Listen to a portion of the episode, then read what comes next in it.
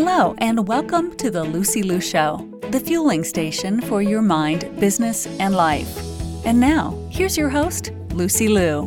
Hello, hello, beautiful souls. Welcome back. If you're new here, welcome, welcome. Wow. Episode 130. I am so grateful for you. I'm grateful for the life that has been given to me. And it is only right that in gratitude, we take that life and honor it, have compassion for it, and use it for its divine purpose. Life is full of pain, fear, but also it's full of joy and triumph. This is the divine process. But I choose to live my life with authenticity every day. And that is my truest hope for you as well. So today on the show, I have Dr. Michelle Hannah. She is a speaker, personal and business relationship coach, creator and author of the Self Vows. We're going to talk about how to live an authentic life and how taking self vows can help you stay committed to living your best life. So without further ado, here's Dr. Michelle. Hope you enjoy our conversation. Welcome to the show, Dr. Michelle. Thank you. I'm so happy to be here. Thank you for having me. So, I'm a big believer that being authentic is the foundation of living a good life. And I hope you agree with me on that one. Absolutely. A good and and truthful life, whatever your truth is. Absolutely. So how do you define authenticity? Well, authenticity, honestly, is just really the truth of who you are. But here's where that gets complicated because we start developing our self concept at a young age um, from people that we respect, like our parents, our aunts, our uncles, our teachers, whomever is in our life that we look up to. So, unfortunately, some of the things that maybe they have as learned behaviors and bad habits, and maybe they don't even know if they really believe that. You know, maybe they got it from TV, maybe they just, their parents passed it down to them. And it's like, this is right because I say it's right. And then they pass it down to us. And so then I believe that's when we start to kind of move away from authenticity because we are now just believing what someone else says, but we don't really know if that is even true for us. So then we you know, we grow up, we go through the world, and I think you come to a point where you have this awakening and you're like, wait a minute, this doesn't feel really comfortable to me. But my mom said this is the way that I should think. My dad said this is the way I think. Oh, my teacher said that this is what I should be when I grow up, you know? But something about that is not feeling comfortable, it's not feeling like home.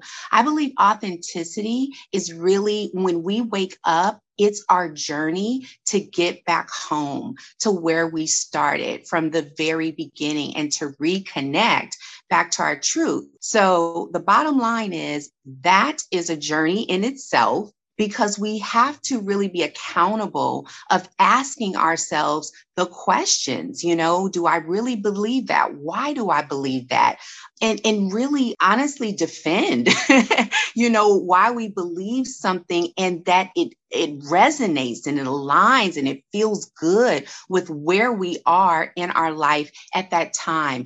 And then you are on the path to being authentic. Authentic lastly feels free. It's like if you woke up in the morning and you didn't have to worry about judgment and you didn't have to worry about what people would say or how they would feel about you if you were doing something that you really wanted to do.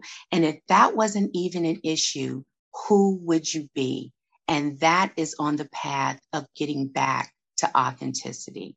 I love that. And I cannot agree more. So, a lot of us, especially women, sometimes we get caught up in, you know, life and we are either authentic to maybe our friends and family, but we are not authentic in our professional lives. Can you be authentic in both in personal and professional life at the same time?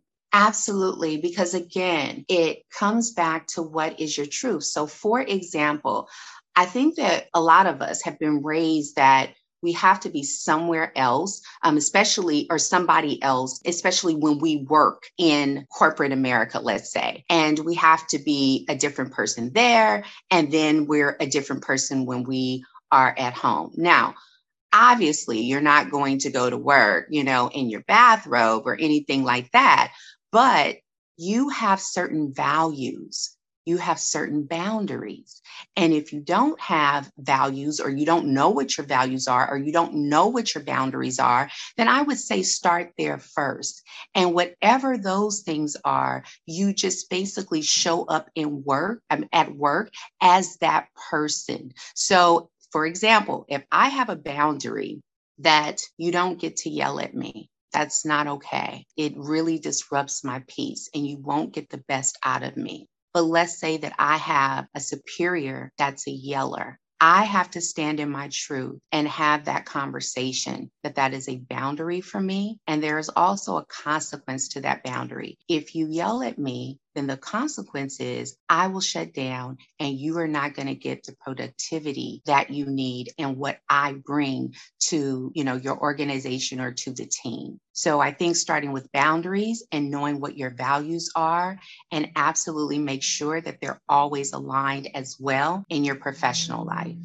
I agree with you wholeheartedly. And something I talk about a lot is pledging myself to the highest version of myself. So I pledge allegiance to the best version of myself. And I know you do this as well in something called the self vows. That's very similar to what I do, right? So yeah. can you talk about your self vows? So, the self vows actually is a gift to me first, and I shared it with the world. And I've just realized that I will be constantly recommitting myself to these self vows. So, my self vows are actually the traditional wedding vows that I put my own unique twist in, in terms of how it set with me, how it connected with me, how it aligned with me. So I'll just give you an example. Um, maybe some of you that have took the traditional wedding vows may remember that first vow was to have and to hold from this day forward. Well, do I have everything about myself? Do I accept me right where I am? Yes, I have changes that I need to make, but do I accept me in this moment? Can I like me and love me in this moment, all of me, before I actually extend that bow to someone else? Do I hold? Do I support? Am I my biggest cheerleader? Or am I looking for someone always to validate me? Because a lot of times we do that in relationship, and that's just way too big of a responsibility to put on someone else. Someone else cannot heal you they can support you in your healing journey. And then, lastly, from this day forward, how many of us get stuck in the past or we get stuck in our thoughts in the past and we're always looking in the rearview mirror? But it's like, come on, you got that big windshield. Let's look forward. It's okay to look back and reflect and learn from something, or even to have it as a point of contact that it's like, or point of reference rather, that it's like, okay, I learned from that. Nope, I'm, I'm following in the same pattern. You know what? That's like a check for myself. And then we move forward. We don't stir in it because if you don't deal with your own baggage with yourself, how in the world are you going to share yourself in the best version, as you said, of yourself in friendships? family, and intimate relationships. So there are seven vows, and I promise you, these seven vows will change your life. They will challenge you there's a book that goes with it, there's a program that goes with it. And honestly, the questions that I'm asking you through this book, it doesn't let you off the hook. You cannot answer these questions like yes and no. It is you making the commitment to reconnect back to self, to be authentic, to like yourself, to love yourself, to love hanging out with yourself, and to be committed, as you said, I love what you said, to pledge allegiance to the best part of yourself. That is definitely in alignment with uh, what I believe in regards to the self vows. Great example. Can you give us another, maybe two more examples of your self vows? Yes, to love and to cherish. That is one of my favorite ones because that really deals a lot with self love and self care. And we hear a lot of that right now. But I think that people should not worry about comparing their self love and self care journey to someone else. It's very personal. So we should all have a self care regimen daily because if you don't take care of self, and that means like whatever you like to do, I love massages. I love going to the spa. I love just having fun walking by the beach. That's fun to me. And that really brings me peace. That's my self care regimen daily. And every morning when I get up, I give myself a do over. That means I forgive myself for everything and anything that happened the day before. That's a part of self care regimen. And then the love part is knowing that Michelle, meaning me speaking to me, Michelle, whatever you go through, wherever you're at, whatever you experience, I love you. And that is not going to change. And to cherish that means that you know how you buy something and you just really cherish cherish it especially the intangible things um, where somebody gives you something and it's so intangible and you just really cherish it those are feelings that we should feel about ourselves every day. And the last one I'll share is in sickness and in health. I have pudendal neuralgia. And so I have severe nerve damage. Um, I've been dealing with it for nine years. So I get pudendal blocks, three of them every six weeks. So it's been a very, very long journey. So in sickness and in health is one vow that I have to constantly keep recommitting to because when you're going through chronic pain, it really does affect you emotionally. It affects you obviously physically. And sometimes it's really tough to commit to that vow, especially when your body is tired. So there is a recommitment that has to keep taking place. But I do it because I really do love me and I'm my best friend and I'm committed to me.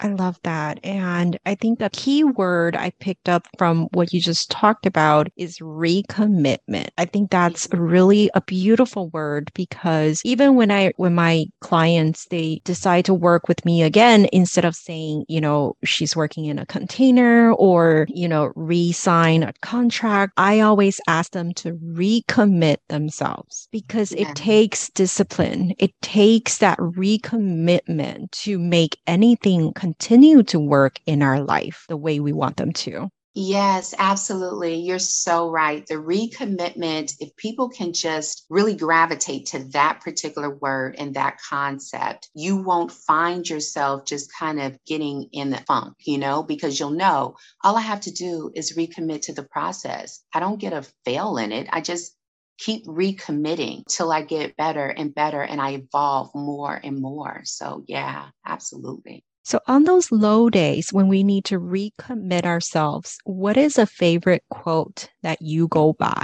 Forgive quick and love harder. and I say that because, and I know that forgiving is a process, so I'm not saying that, but the quicker that I change my mind to forgive myself quick, to don't set in it, to don't go through all the what ifs, to not let fear set in. And then I recommit to say, I'm going to love you harder, Michelle. I'm going to love you harder than, you know, before whatever happened that might have really hurt or that might have, or maybe it was you. Maybe you were the one that showed up in a toxic way. But you know what? I'm going to forgive you. We're going to get through this. And now I'm going to even love you harder than I loved you before. Mm, I love that so much because so many times we talk about forgiving others, right? When we we've been betrayed in life or if we've been hurt in any way, we're thinking about forgiving others, but so importantly, we need to also forgive ourselves forgive the old you for, for what you've done in the past. But from now on, you're recommitting to a better you. And that's all you have to do is to not worry about the future and not think about the past and just enjoy this moment and love yourself harder in this exact moment. And blessings will be on the way. Absolutely. Absolutely. That is so true. So true.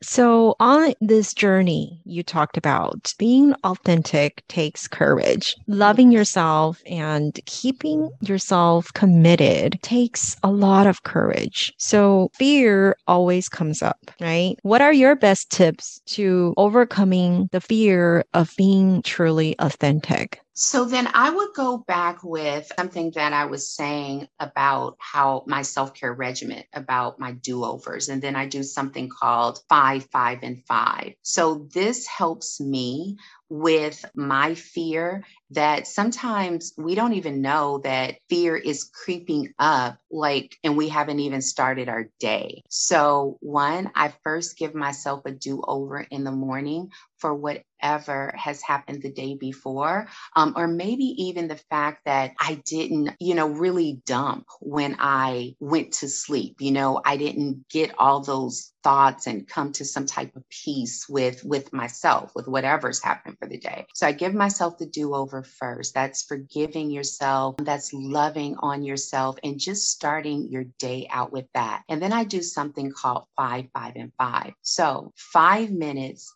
is for me to meditate or to pray. And I say five minutes because it just works for me. It's quick and it's very intentional. But, you know, if you want to take 15 minutes, take 15 minutes. So then the next five is I stretch because I have learned that when you get over 40, things just start to hurt for no reason. Like you're you're getting out of bed and you're like, wait, what happened? Like, why is my knee hurting? So stretching is really, really good good. It's really healthy. It really gets you moving and feeling alive. So let's just take five minutes to stretch.